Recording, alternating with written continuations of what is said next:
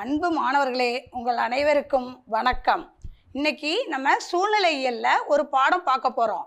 அந்த பாடத்தோட தலைப்பை நீங்கள் தான் கண்டுபிடிக்க போகிறீங்க. இப்போ நான் கேட்குற கேள்விகளுக்கு சரியாக பதில் சொல்லிக்கிட்டு வாங்க. நீங்கள் சொல்கிற பதிலில் தான் அந்த புதிய பாடம் இருக்குது. இப்போது நம்ம வகுப்பறைக்கு வலது பக்கம் என்ன இருக்குது? வெரி குட், வயல் இருக்குது. நம்ம வகுப்பறைக்கு இடது பக்கம் என்ன இருக்குது? இடது பக்கம் வீடு இருக்குது. நமது வகுப்பறைக்கு முன்பக்கம் என்ன இருக்குது? முன்பக்கம் தோட்டம் இருக்குது. நமது வகுப்பறைக்கு பின்பக்கம் என்ன இருக்குது? பின்பக்கம் இன்னொரு கிளாஸ் இருக்குது. இப்போது நம்மளை சுற்றி என்ன இருக்குது பாருங்கள். ரெண்டு பக்கம் பசுமையான செடிகள்லாம் இருக்குது இல்லையா? இப்போ நம்ம அந்த பசுமையான தாவரங்கள், நம்மை சுற்றி இருக்கிற தாவரங்களை பற்றி பார்க்க போகிறோம். அதுதான் இன்றைக்கி பாடம். Very good. இப்போ பார்ப்போமா? இப்போ நம்ம உடலில் வந்து உறுப்புகள் இருக்குது. என்னென்ன உறுப்புகள் இருக்குது நமக்கு சொல்லுங்க? தலை, கண், காது, மூக்கு, வாய், கை, இதை போல் உறுப்புகள் இருக்கு. கால் இருக்கு இல்லையா? இதை போல் செடிகளுக்கும் சில பாகங்கள் இருக்குது. அது இரண்டு வகையாக இருக்குது. இப்போ பாருங்க, இது ஒரு செடி. இந்த செடி மண்ணுக்கு கீழே வேர்பாகம், மண்ணுக்கு மேலே தண்டு பகுதி. வேர் தொகுப்பு, தண்டு தொகுப்பு இரண்டு வகையாக இருக்குது. வேர் தொகுப்பு மண்ணுக்கு உள்ளே இருக்குது. இந்த வேர் தொகுப்பு தான் தாவரத்தை மண்ணுக்குள் நிலைத்து நிற்க வைக்கிறது. இரண்டாவது தண்டு. இந்த தண்டை பார்த்தீங்களா? இந்த தண்டு தான் இந்த கிளைகள், இலைகள், காய்கள், கனிகள், பூக்கள் எல்லாத்தையும் தாங்கிட்டு இருக்கு. இந்த தண்டுக்கு அடுத்தது இங்கே என்ன இருக்குது? இலைகள் இருக்குது. இலைகள் பெரும்பாலும் பச்சை நிறமாக இருக்கும். பார்த்தீங்களா? நீங்கள் ஏதாவது வேறு கலரில் பார்த்துருக்கீங்களா மாணவர்களே? எங்கே பார்த்துருக்கீங்க? கொஞ்சம் யோசிச்சு சொல்லுங்கள் பார்ப்போம். வெரி குட், கரெக்டாக சொன்னேன். குரோட்டன்ஸ். குரோட்டன்ஸில் தான் இலைகள் மாறுபட்டு இருக்கும். இங்கே பாருங்கள், பூக்கள். பூக்கள் தான் இந்த தாவரத்திலே வண்ணமயமானது. பல கலரில் இருக்கும். என்னென்ன கலரில் பூக்கள் இருக்கும் சொல்லுங்கள் பார்ப்போம். நீ உங்கள் தோட்டத்துலையும் நம் பள்ளியை சுற்றியும் என்னென்ன பூக்கள் இருக்குது சொல்லுங்கள் பார்ப்போம். தோட்டத்தில் ஒரு செடி இருக்கே, சிவப்பு கலரில், அது என்னது? கரெக்டாக சொன்ன பாப்பா நீ, அதுதான் செம்பருத்தி. மஞ்சள் கலரில் ஒரு பூ இருக்குமே, அது என்னது? யோசிங்க. ஆமாம், அதுதான் அரளி. வெள்ளை கலரில் என்ன இருக்கும்? எல்லாரும் விரும்பி தலையில் வச்சுக்குவோம். வெரி குட், அதுதான் மல்லிகைப்பூ. இந்த மாதிரி பூக்கள் பல வண்ணங்களில் காணப்படும். இது இப்போ ஒரு குயிஸ் உங்களுக்கு. கண்டுபிடிப்போமா? இந்த பூக்கள்லையே மிகப்பெரிய பூ எது? யோசிங்க பார்ப்போம். இதை கரெக்டாக சொல்கிற மாணவர்களுக்கு ஒரு பரிசு. யோசிங்க. மிகப்பெரிய பூ வாழைப்பூ. இந்த வாழைப்பூ தான் பூக்களிலேயே மிகவும் பெரியது. அதற்கு அடுத்தது பாருங்கள், கனி. கனிகளில் தான் தாவரங்கள் விதைகளை சேர்த்து வைக்கிறது. மீண்டும் இனப்பெருக்கம் செய்வதற்கும் அந்த விதைகள் உதவுகிறது. இப்போ பாருங்க, நம்ம தாவரத்தின் பகுதிகளாக எதை எதை பார்ப்போம்னு ஒரு ரீகால் பண்ணிக்குவோமா? வேர், தண்டு, இலை, பூ, கனி, இந்த ஐந்து பார்த்துருக்கோம். புரிஞ்சுக்கிட்டீங்களா? இதுக்கு அடுத்தது, இந்த தாவரங்கள் பல வகைகளில் காணப்படுகிறது. நம் பள்ளியில் பார்த்தீங்களா, ஒன்றாம் வகுப்பு, இரண்டாம் வகுப்பு, மூன்றாம் வகுப்பு, நான்காம் வகுப்பு, ஐந்தாம் வகுப்புன்னு இருக்கோம் இல்லையா? அதே போல் தாவரங்கள் அதோட தண்டின் அமைப்பை வச்சியும் அது வாழ்கிற நாட்களை பொறுத்தும் சில வகைகளாக பிரிச்சிருக்கிறாங்க. இப்போ நான் ஒரு செடியை காமிப்பேன், அதை பற்றி நீங்கள் சொல்லணும். இங்கே கவனிங்க, இது என்னது? இதோட தண்டு அமைப்பு எப்படி இருக்குது? மெல்லிஸாக இருக்குது. கவனிங்க, இதோட தண்டு அமைப்பை பாருங்கள். இதுவும் மெல்லிஸாக இருக்குது. இதனுடைய வேர் மிகவும் மென்மையாக இருக்கும். இதுக்கு பேர் செடிகள். நம்ம ஸ்கூலில், தோட்டத்தில், எல்லா இடத்துலையும் செடிகள் இருக்கும். அந்த செடிகளை நம்ம ஈஸியாக பிடுங்கிடலாம். நெல் பார்த்துருக்கீங்க, புல் பார்த்துருக்கீங்க இல்லையா? இது எல்லாமே செடிகள் தான். இதனுடைய தண்டு மிகவும் மென்மையாக இருக்கும், மெலிந்ததாக இருக்கும். இது ஒரு நாலு ஐந்து வாரங்கள் தான், இல்லைன்னா நான் இரண்டு சில மாதங்கள், இரண்டு மாதங்கள் மூன்று மாதங்கள் தான் இந்த செடிகள் உயிருடன் இருக்கும். இதற்கு பேர் செடிகள். அதற்கு அடுத்தது இப்போ ஒன்று பார்க்க போகிறீங்க பாருங்கள். இதை எங்கேயாவது பார்த்துருக்கீங்களா? இது என்னது? அரளிப்பூ. இது நம்ம தோட்டத்தில் இருக்கே. இது என்னது? இது செம்பருத்தி பூ. பார்த்துருக்கீங்களா? இதுக்கு இந்த அமைப்புக்கு பேரு புதர்ச்செடிகள். அது செடிகள், இது புதர்ச்செடிகள். அப்படியே கொத்தா ஒரு இடத்துல இருக்கும், சேர்ந்தாப்புல இருக்கும், புதர் மாதிரி இருக்கும். செடிகளை விட இந்த தண்டுகள் சற்று தடித்தனவா இருக்கும். இது குறிப்பிட்ட வருஷங்கள், சில வருஷங்கள் மட்டும் இருக்கும். அரளி, நந்தியாவட்டை, செம்பருத்தி இதெல்லாம் புதர்ச்செடிகள். அதுக்கு அடுத்தது ஒன்று காமிக்க போறோம் பாருங்க. இதை எங்கேயாவது பார்த்துருக்கீங்களா? இது பாகற்கொடி. இதை பார்த்துருக்கீங்களா? எல்லா இடத்துலையும் இருக்கும். இது கோவக்கொடி. இதை பாருங்க, இது என்ன கொடி? பாகற்கொடி. இது ஏன் இப்படி சோர்ந்து போய் கிடக்கு? சுறுசுறுப்பாக நிமிர்ந்து நிற்க மாட்டேங்குது. ஏன் இது இப்படி நிற்க மாட்டேங்குது? இந்த மரம், இந்த செடிகள்லாம் எப்படி நின்றுது? இப்படி நல்லா நிலைச்சிருக்கு இல்லையா? இது ஏன் இப்படி சோர்ந்து இருக்கு? இதனுடைய தண்டு மிகவும் மெலிந்தது. இதுக்கு சப்போர்ட் வேணும். ஒரு இடத்துல இது படர்ந்து போகணும்னா இதுக்கு சப்போர்ட் வேணும். ஏதோ ஒரு கிளையையோ மரத்தையோ எதவோ ஒன்று பற்றிக்கிட்டு தான் போகும். தனியாக இதால் போக முடியாது. குழந்தைங்களால் தனியாக நடக்க முடியாது இல்லையா? சிறு குழந்தைகளால் அதை போல் இதாலையும் தனியாக ஒரு இடத்துல நிலைத்து நிற்க முடியாது. இதுக்கு பேர் கொடிகள். இந்த கொடிகள்லையே ரெண்டு வகை இருக்குது. ஒன்று ஏறு கொடி, இன்னொன்று படரும் கொடி. ஏறு கொடி உங்கள் எல்லாருக்கும் நல்லா தெரியும். உங்கள் வீட்டில எல்லாம் இந்த ஆடி மாதம் இப்போ வந்துட்டு இல்லையா, ஆடிப்பட்டம் தேடி விதைன்னு விதை போடுவாங்க. அந்த விதைகள் என்ன செய்யும்? அப்புறமா பொங்கல் கிட்ட பார்த்தீங்கன்னா எல்லாம் வீட்டு மேலெல்லாம், கூரை மேலெல்லாம் நம்மளோட ஒரு ஏதாவது ஒரு தேவையில்லாமல் ஒரு வேலி இருந்ததுன்னு வச்சுக்கோ, அந்த பக்கம்லாம் நல்லா ஏறிடும். அதில் என்னென்ன காய்கள் காய்க்கும் கொஞ்சம் யோசிச்சு பாருங்க. இதுக்கு பேர் ஏறு கொடி. சுரைக்காய், பரங்கிக்காய், பீர்க்கங்காய் இதெல்லாம் நமக்கு ஏறு கொடிகள். ஏறி போகிறதுனால அதுக்கு பேர் என்ன கொடி? யோசிச்சு சொல்லுங்க பார்ப்போம். ஏறு கொடி. படரும் கொடிகள்.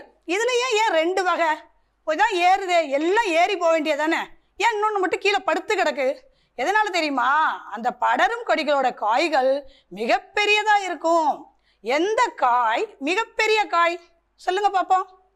அப்படியே ஒரு காய்கறி கிடையாது உங்கள் கண் முன்னே நினச்சி பாருங்க. எந்த காய் ரொம்ப பெரிய காய்? மாங்காயா, முள்ளங்கியா? யோசிச்சு பாருங்க. எந்த காய் மிகப்பெரிய காய்? வெரி குட், அது பரங்கிக்காய், பூசணிக்காய். இந்த மாதிரி காய்கள்லாம் பெரியதாக இருக்கும். அந்த காயை வந்து நல்லா ஒரு காய்கறிகளை வச்சு ஒரு மனிதர் படம் வரைஞ்சா இந்த வயிற்று பாகத்துக்காக தான் அந்த காயம் இவ்வளோ பெருசு இருக்கும். அந்த காய்கள் பெரிய வெயிட்டாக இருக்கிறதுனால அதால் அந்த எதுவுமே அதை வெயிட்டையும் தூக்கிட்டு அதால் ஏற முடியாது. அதனால் தரையில் படர்ந்து இருக்கும். இதெல்லாம் படரும் கொடிகள். இப்போ நம்ம என்ன பார்த்தோம்? செடி பார்த்தோம், குறுஞ்செடி பார்த்தோம், கொடி பார்த்தோம். கொடியில் என்ன? ஏறு கொடி, படரும் கொடி. இப்போ இந்த மூணு செடியையும் உங்கள் கண் முன்ன கொண்டு வந்து காமிச்சிட்டேன். என்னால் ஒன்றே ஒன்று மட்டும் கொண்டுக்கிட்டே வர முடியாதுடா தம்பிங்களா. உங்கள் முன்னாடி எதை கொண்டுட்டு வர முடியாது? எந்த வகை தாவரம்? நம்ம ஸ்கூலில் உள்ள சுற்றி இருக்கிற செடி, மரம், கீழே எல்லாத்தையும் யோசிச்சு பாருங்க. எதை நம்மளால் கொண்டுட்டு வர முடியாது? இப்போ ஒன்று காமிக்கிறேன் பாரு. இது எந்த மரத்தின் இலை? வெரி குட், எல்லாம் கிளாப் பண்ணுங்க. இது மாமரத்தின் இலை. அதுக்கு அடுத்தது பாருங்க, இது யூக்கலிப்டஸ் மரத்தின் இலை. இப்போ இந்த மரத்தை நம்மளால் இங்கே கொண்டு முடியுமா? இந்த மூணையும் காமிச்சனே, இந்த மரத்தை உங்களால் கொண்டு வந்து காமிக்க முடியுமா? உங்கள் முன்னாடி என்னால் கொண்டு காமிக்க முடியாது. ஏன்னா இது மிகப்பெரியது. இதனுடைய தண்டு மிகவும் பருத்து காணப்படும். கிளைகள் அதிகமாக இருக்கும். இது பல ஆண்டுகள் வாழும். இதுக்கு பேர் மரம். இந்த மரங்கள் வந்து நமக்கு வீடு கட்ட எல்லாம் உதவுது, மர பொருள்கள் தயாரிக்க எல்லாம் உதவுது. இந்த மாதிரி இப்போ நான்கு வகை தாவரங்களின் வகைகளை உங்கள்கிட்ட சொல்லியிருக்கேன். இப்போ நம்ம என்னென்ன பார்த்துருக்குறோம்? தாவரம் பார்த்தோம், தாவரத்தில் தாவரத்தின் பாகங்கள் பார்த்தோம், தாவரங்களின் வகைகள் பார்த்திருக்கோம். இப்போ குயிஸ் டைம். நம்ம ஒரு குயிஸ் பண்ண போகிறோம். என்ன குயிஸ் தெரியுமா? இப்போ நான் மரங்கள் பேராக சொல்லுவேன். உங்களுக்கு மரங்கள் தெரியும் இல்லையா? ஸ்கூல் வர்ற வழியில் நிறைய மரங்கள் பார்த்துருக்கீங்க. இப்போ மரங்களின் பெயரை சொன்னால் கைத்தட்டணும், செடியின் பெயர் சொன்னால் கைத்தட்டக்கூடாது. யார் வந்து தவறாக செய்கிறீங்களோ அவங்க அவுட். மற்றவங்களுக்கு இந்த வகுப்பில் தொடர்ந்து அந்த மாதிரி விளையாடுவோம். விளையாடி யார் ஜெயிக்கிறாங்களோ அவங்களுக்கு நல்ல ஒரு பரிசு கொடுப்போம். இப்போது நான் மரங்களின் பெயர்களை சொல்ல போகிறேன். மரங்கள் இப்போ நான் ஒரே ஒன்று சொல்லி காமிக்குவோம் உங்களுக்கு. ஆலமரம், அரசமரம், புளியமரம், மாமரம், கத்தரி. கைத்தட்டல பார்த்தீங்களா? இதை போல் நீங்கள் மரங்கள் பேர் சொல்லும்போது கைத்தட்டணும், செடிகள் பேர் சொன்னால் கைத்தட்டக்கூடாது. ரெடியா ஸ்டூடெண்ட்ஸ்? நல்லா செய்வோமா? ரெடி? One two three. ஆலமரம், அரசமரம், புளியமரம், துளசி, வேப்பமரம். கரெக்டாக செஞ்சிட்டிங்களே. அப்போ பாடம் உங்களுக்கு நல்லாவே புரிஞ்சிட்டு இல்லையா? இன்னொரு இன்னொரு முறை செய்வோமா? வேங்கை மரம், புளிய மரம், வாழை மரம், கத்தரி, முருங்கை மரம். வெரி குட், நல்லா புரிஞ்சுக்கிட்டீங்க. இப்போ உங்களுக்கு மரம்னா நல்லா என்னன்னு புரிஞ்சுட்டு இப்போ நான் செடிகளை பற்றி சொல்ல போகிறேன். செடிகள், செடிகளோட பேர் சொல்லுவேன். அப்போ செடிகள் பேர் சொல்லும்போது கைத்தட்டணும், மரம் வரும்போது நிறுத்திடணும். ரெடியா? துளசி, கீழாநெல்லி, வெண்டை, புளிய மரம், கத்தரி. வெரி குட், நல்லா புரிஞ்சுக்கிட்டீங்களே. இன்னும் ஒரு முறை விளையாடுவோமா? வெண்டை, கத்தரி, மிளகாய், வேம்பு, கீழாநெல்லி. வெரி குட், நல்லா புரிஞ்சுக்கிட்டீங்க. இப்போ நம்ம செடிகளின் வகைகள், தாவரங்களின் வகைகளில் செடிகள், குறுஞ்செடிகள். செடிகளுக்கும் குறுஞ்செடிகளுக்கு என்ன வித்தியாசம்? செடிகள் தண்டு மெலிந்திருக்கும், குறுஞ்செடிகளுக்கு தண்டு சற்று பருத்திருக்கும். அதற்கு அடுத்தது கொடிகள். கொடிகளில் ரெண்டு வகை சொன்னேன். ஒன்று ஏறு கொடி, இன்னொன்று படரும் கொடி. ஏறு கொடியில் என்னென்ன காய் காய்க்கும்? உடலை, அப்புறம் பீர்க்கங்காய், சுரைக்காய், இதெல்லாம் ஏறு கொடி. அடுத்தது படரும் கொடி, பரங்கிக்காய், பூசணிக்காய். புரியுதா? அதற்கு அடுத்தது மரங்கள். மரங்கள் மிகப்பெரியது, அதனுடைய தண்டு தடித்து பெரிதாக காணப்படும். இப்போ இந்த நான்கு வகைகளை பற்றி பார்த்துட்டோமா? அடுத்ததை பற்றி பார்ப்போமா? மாணவர்களே, தற்போது நம்ம வந்து தாவரத்தின் பயன்களை பற்றி பார்க்க போகிறோம். எதற்காக தாவரங்கள் நமக்கு பயன்படுது? ஒரு வீட்டில் விசேஷம்னா முதல்ல என்ன செய்வோம்? அஞ்சா நாள், மூணா நாள் பந்தக்கால் முகூர்த்தம் பண்ணுவோம் இல்லையா? அப்போ ஒரு மரம் தேவைப்படுமே. என்ன மரம் அது? அதுதான் வாழை மரம். வாழை மரத்தை வாசலில் நட்டு வச்சு பந்தல் போட்டுட்டாங்கனாலே அந்த வீட்டில் விசேஷம்னு எல்லாருக்கும் தெரிஞ்சு போயிடும். இது ஒரு குறிப்பிட்ட வீட்டில் விசேஷம்னா வைக்கிறது. இப்போ எல்லாரும் சேர்ந்து கொண்டாடுற பொதுவான விழாக்கள் இருக்கு இல்லையா? சரஸ்வதி பூஜை, விநாயகர் சதுர்த்தி, பொங்கல், இந்த மாதிரி விசேஷ நாட்கள் எல்லாம் வாசலில் ஒன்று விற்றுக்கிட்டு போவாங்களே, மாவிலை, தோரணம் அப்படிலாம் விற்பாங்க இல்லையா? இந்த மாயிலையை மடக்கி தோரணம் கட்டி வைப்பாங்க. அப்புறம் அந்த தென்னை ஓலையில் செய்யப்பட்ட ஓலைகளில் செய்யப்பட்டதையும் நமக்கு தோரணங்கள் கட்டுவாங்க. அப்படி கட்டிட்டாலே வீட்டில் விசேஷம் நடக்குதுன்னு அர்த்தம். இதெல்லாம் ஒரு அடையாளம். இது விசேஷங்களுக்கு. முக்கியமாக சமையலில் உதவுறது எது? யோசிச்சு பாருங்க. கீரைகள், இலைகள், இதில் பெரும் பங்கு. கீரைகள் தான் நமக்கு விட்டமின் ஏ சத்தை கொடுக்குது. அதனால கீரைகள் சாப்பிடணும். இது என்ன இலை சொல்லுங்க பார்ப்போம்? கறிவேப்பிலை. இது இல்லாத சமையலா? இதை நாலு உருவி போட்டால் தான் சாம்பார், ரசம்லாம் ம நல்ல மணக்கும். அதனால் இந்த இலைகள்லாம் நமக்கு, மேலும் கீரைகள் எல்லாமே ரொம்ப பயன்கள் கொடுக்குது. அதற்கப்புறம் பாருங்கள், இப்போ நான் ஒன்று காமிக்க போகிறேன், என்னென்னு கவனிங்க. காய்கறி வாங்க கடைக்கு போயிருக்கீங்களா? என்னென்ன காய்கறி பார்த்துருக்கீங்க? இப்போ நான் சொல்கிற காயை சொல்லுங்கள் பார்ப்போம். இது என்ன காய்? கத்தரிக்காய். இது என்ன காய்? பீட்ரூட். இது என்ன காய்? கேரட். இது என்ன காய்? அவரைக்காய். இது என்ன காய்? சின்ன பிள்ளைங்க எல்லாருக்கும் பிடித்த உருளைக்கிழங்கு. இது என்ன காய்? வெண்டைக்காய். வெண்டைக்காய் சாப்பிட்டா மூளை அதிகமாக வளருமா? அதனால எல்லாரும் காய்கறிகளை நல்லா சாப்பிடுங்க. சத்துணவுல குழம்புல போடுற காயெல்லாம் தூக்கி போடாதீங்க. இந்த காய்கறிகளில் அதிக உயிர் சத்துக்கள் இருக்குது. இந்த காய்கறிகளுக்காக நம்ம பெரும் இது செடிகள்லையும் காய்க்குது, கொடிகள்லையும் காய்க்குது, மரங்கள்லையும் காய்க்குது. அதற்கு அடுத்தது பாருங்கள், பழங்கள். எல்லா பழமும் பார்க்க அழகாக இருக்கு இல்லையா? சுவையாகவும் இருக்கும். இது என்ன பழம்? செவ்வாழைப்பழம். இது என்ன பழம்? சாத்துக்குடி. இது என்ன பழம்? ஆப்பிள். தினம் ஒரு ஆப்பிள் சாப்பிட்டா டாக்டரை தேடி நம்ம போகவே வேண்டியதில்லை. அதனால் முடிந்த அளவு ஆப்பிள் சாப்பிடுங்க. ஆப்பிள் வாங்க வசதி இல்லாதவங்க இந்த காயை கவனிங்க. இது எலுமிச்சம்பழம். இதில் வைட்டமின் சி அதிகமாக இருக்குது. இதை தினம் புளிஞ்சு குடித்தோம்னா உடம்புக்கு நல்ல எதிர்ப்பு சக்தியை கொடுக்கும். இது என்ன பழம்? திராட்சை பழம். திராட்சை பழம் மிகுந்த சத்து கொடுக்கக்கூடியது, நரம்புகளுக்கு வலுவூட்டக்கூடியது. இது என்ன பழம்? மாதுளம்பழம். மாதுளம்பழத்துலேயும் நிறைய சத்துக்கள் இருக்குது. இந்த பழங்களெல்லாம் சாப்பிடுவோமா எல்லோரும்? நீங்கள் எல்லோரும் வீட்டில் மிக்சர் அந்த மாதிரி தேவையில்லாத பொருட்கள் வாங்கி சாப்பிடாம பழங்கள் வாங்கி சாப்பிடுங்க. பழங்கள் நமக்கு உடலுக்கு நல்லது. மேலும் இப்போ நம்ம முதல்ல ஒரே ஒரு நல்ல ஒரு விசேஷ நாளில் நம்ம வீட்டு இலையில் என்னென்ன சாப்பாடு இருக்கும் சொல்லுங்கள் பார்ப்போம். மேலே நிறைய காய் சமைச்சு வச்சுருப்பாங்க, அஞ்சாறு காய். இந்த இந்த கீழ்ப்பக்கத்தில் நமக்கு எதிர்க்க சாதம் இருக்கும், இந்த பக்கம் என்ன இருக்கும்? பருப்பு இருக்கும். அந்த பருப்பில் என்ன போட்டு சாப்பிடுவோம்? நெய் போட்டு சாப்பிடுவோம். இப்போது இந்த நம்ம இலையில் உள்ள சாப்பாடுகளில் என்னென்ன பொருட்கள் யூஸ் பண்ணுறோம், நம்ம அனுதினமும் சமைக்கிறதுக்கு என்னென்ன யூஸ் பண்ண போகிறோம், இதெல்லாம் நமக்கு தாவரங்கள்லேருந்து தான் கிடைக்கிது. தாவரம் நமக்கு முக்கியமான ரொம்ப பயன் தரக்கூடிய தாவரங்கள் நிறைய இருக்குது. எந்த தாவரமும் பயனில்லாத தாவரமே இல்லை. தானியங்கள், தானியங்கள் தான் சாப்பாடு. சாதம் சொல்கிறேன் இல்லையா, இது என்னது? அரிசி, இது கோதுமை, இதெல்லாம் தானியங்கள். இந்த தானியங்கள்லாம் நமக்கு செடிகள்லேருந்து கிடைக்கிது. இது என்ன பருப்பு? கடலை பருப்பு. இது துவரம் பருப்பு. இந்த பருப்பு வகைகள் போட்டு என்ன செய்வோம்? சாம்பார். ஆக சாதம் வச்சாச்சு, அது மேலே காய்கறிகளை போட்டு குழம்பு ஊற்றியாச்சு. அதுக்கப்புறம் அந்த குழம்பு தாளிக்க என்ன வேணும்? எண்ணெய் வேணும். என்ன வேணும்? எண்ணெய் வேணும். எண்ணெயை ஊற்றி, எந்த எண்ணெய் ஊற்றி சமைப்போம் அதை சொல்லுங்கள் பார்ப்போம். இது என்ன தானியம் சொல்லுங்கள் பார்ப்போம்? எள். எள்ளுலேருந்து ஒரு எண்ணெய் எடுக்கிறாங்க. என்ன எண்ணெய்? யாராவது யோசிச்சு பாருங்கள். கிராமத்தில் உள்ளவங்க வீட்டிலலாம் வயலில் எள் போடுவாங்க, அப்புறம் செக்குக்கு எடுத்துகிட்டு போய் எண்ணெய் ஆட்டின அப்படின்னு சொல்லுவாங்க. என்ன எண்ணெய்? நல்லெண்ணெய். அப்புறம் அப்பளம் பொரிக்க ஒரு எண்ணெய் யூஸ் பண்ணுவோமே, அது என்ன எண்ணெய்? கடலை எண்ணெய். அது கடலையிலேருந்து எடுக்கிறாங்க. தலைக்கு தடவிக்குவோமே, அது என்ன எண்ணெய்? தேங்காய் எண்ணெய். தேங்காயிலேருந்து எண்ணெய் எடுக்கிறாங்க.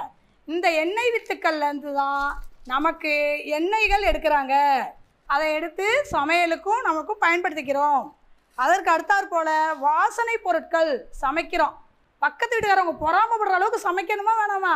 என்னென்ன வாசனை பொருட்கள் போடணும்? நாலு கிழமையில பாயசம் வைக்கிறோமே, பாயசத்தில் என்ன போடுவோம்? ரெண்டே ரெண்டு ஏலக்காய், வாசனை தூக்கும்.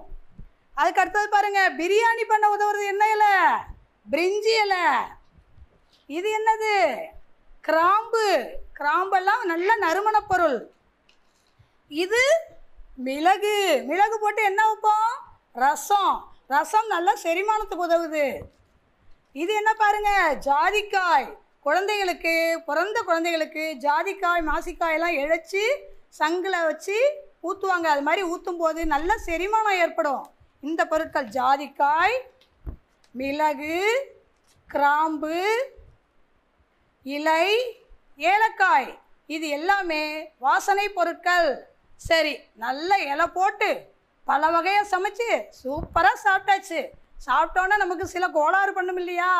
ஒரு சளி பிடிக்குது, ஒரு வயிற்று கோளாறு ஏற்படுது. இந்த மாதிரி ஏற்படும் போது நம்ம என்ன செய்வோம்? இதை பாருங்கள், துளசி. துளசி எதுக்கு உதவுது? சளியை குணப்படுத்த உதவுது.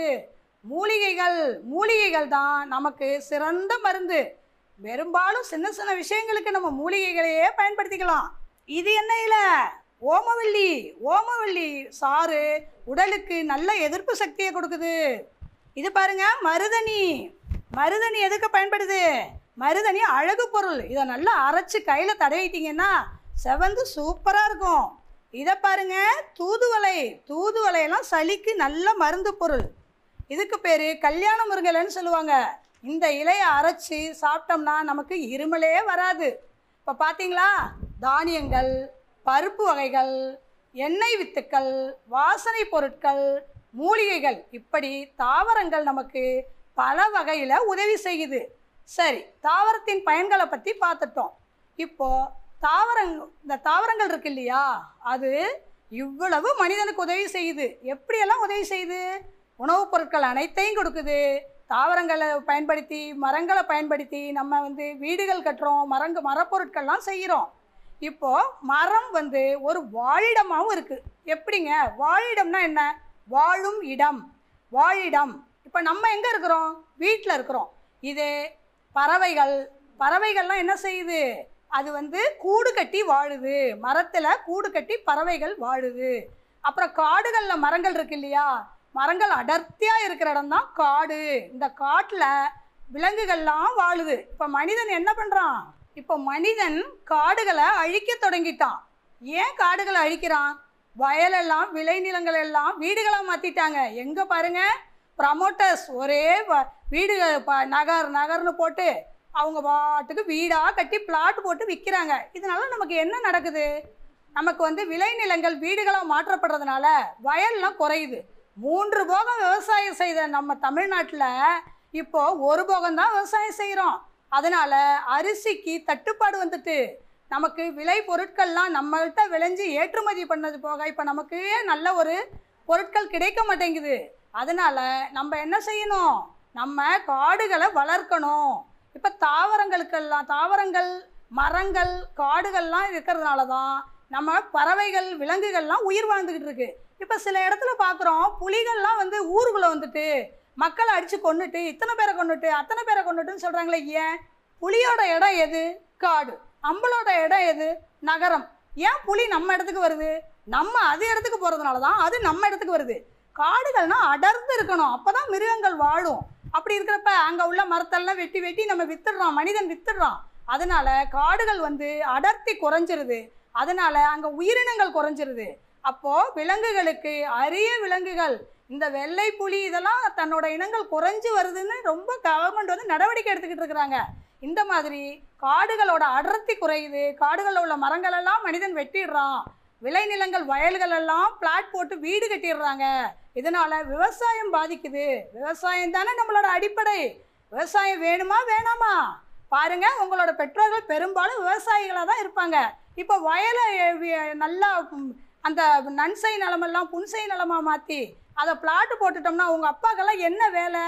இப்போ நம்மள்கிட்ட ஒரு நிலம் இருந்தது, மூன்று போகம் விவசாயம் செஞ்சோம், நமக்கு நல்ல நெல் கிடச்சிதுன்னா அதை நம்ம தேவைக்கும் பத்தாயத்தில் வச்சுக்கிட்டு மிச்சத்தை நம்ம விற்று அதை பேங்கில் டெபாசிட் பண்ண காலம் போக நம்ம வயலையே இன்னொருத்தவங்கிட்ட விற்றுவிட்டு நம்ம போய் உரண்ட வேலை செஞ்சு அந்த கொஞ்சம் நம்ம அரிசி அன்னன்னைக்கு போய் வாங்குறது நல்லதா?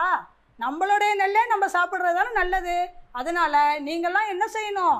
என்ன படித்தாலும் நம்மளோட பாரம்பரியமான விவசாயத்தை நம்ம கைவிடவே கூடாது. விளை நிலங்களை வீடுகளாக மாற்றவே கூடாது. உங்கள் அப்பாட்டெல்லாம் சொல்லுங்கள். இப்போது காடுகள், காடுகள் இருக்கிறதுனால நமக்கு என்ன பயன்? காடுகள்லேருந்து நிறைய பொருட்கள் கிடைக்குது, மரங்கள் கிடைக்குது, அரிய வகை மரங்கள் கிடைக்குது.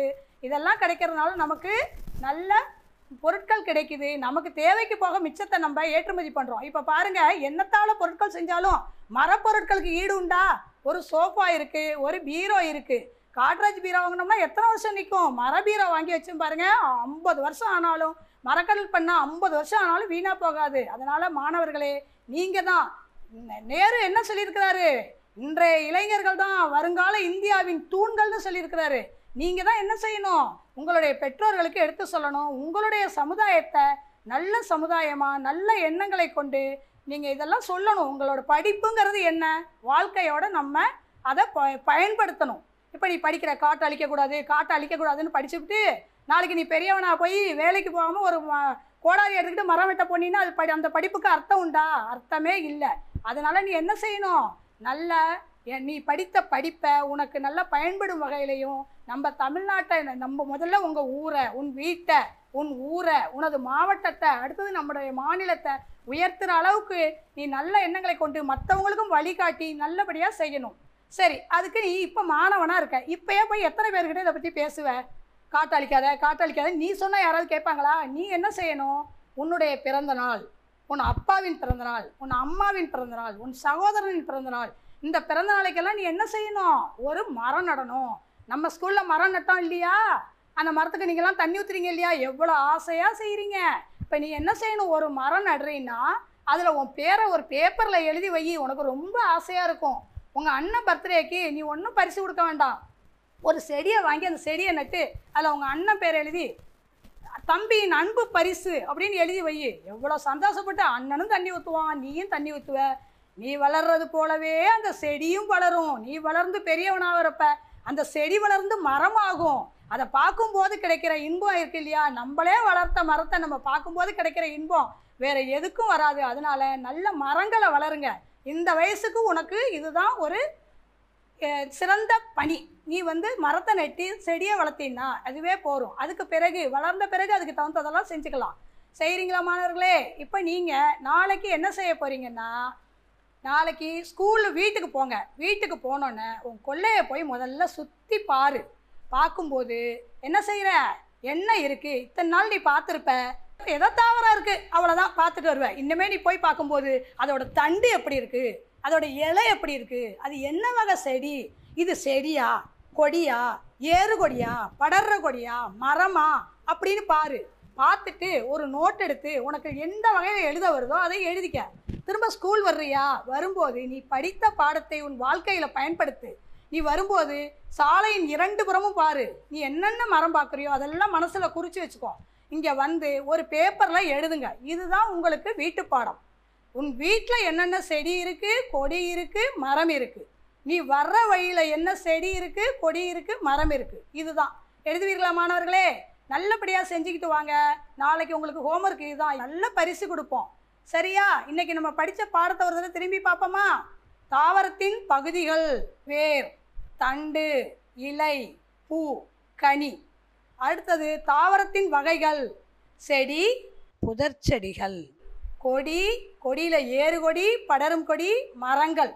அதற்கு அடுத்தது தாவரத்தின் பயன்கள்: காய்கறிகள், பழங்கள், தானியங்கள், நறுமணப் பொருட்கள், எண்ணெய் வித்துக்கள், மூலிகை பொருட்கள். அதற்கு அடுத்தது மரம் ஒரு வாழிடம். இவ்வளவு படிச்சிருக்கிறோம். நாளைக்கு இதெல்லாம் ஹோம்ஒர்க். என்னென்ன என்னென்ன செடிகள் இருக்குது, கொடிகள் இருக்குதுன்னு எழுதிட்டு வரீங்களா? இப்போ ஒரு விளையாட்டு விளையாடுவோமா? நான் ஒரு பொருளை காமிக்கிறேன். அது காயா கனியா நீங்கள் தான் சொல்லணும். சொல்லுங்க. மாதுளை பழம், வெரி குட். உருளை காய், வெரி குட். வெண்டை சொல்லுங்க, காய், வெரி குட். செவ்வாழை, வெரி குட். அவரைக்காய். இதில் ஈஸியாக இருக்கு பாருங்க பதில். சாத்துக்குடி, ஆப்பிள், நெல்லிக்காய்,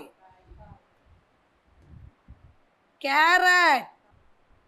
இது என்னது சொல்லுங்க பாப்போம், எல்லாருக்கும் பிடிச்சது திராட்சை.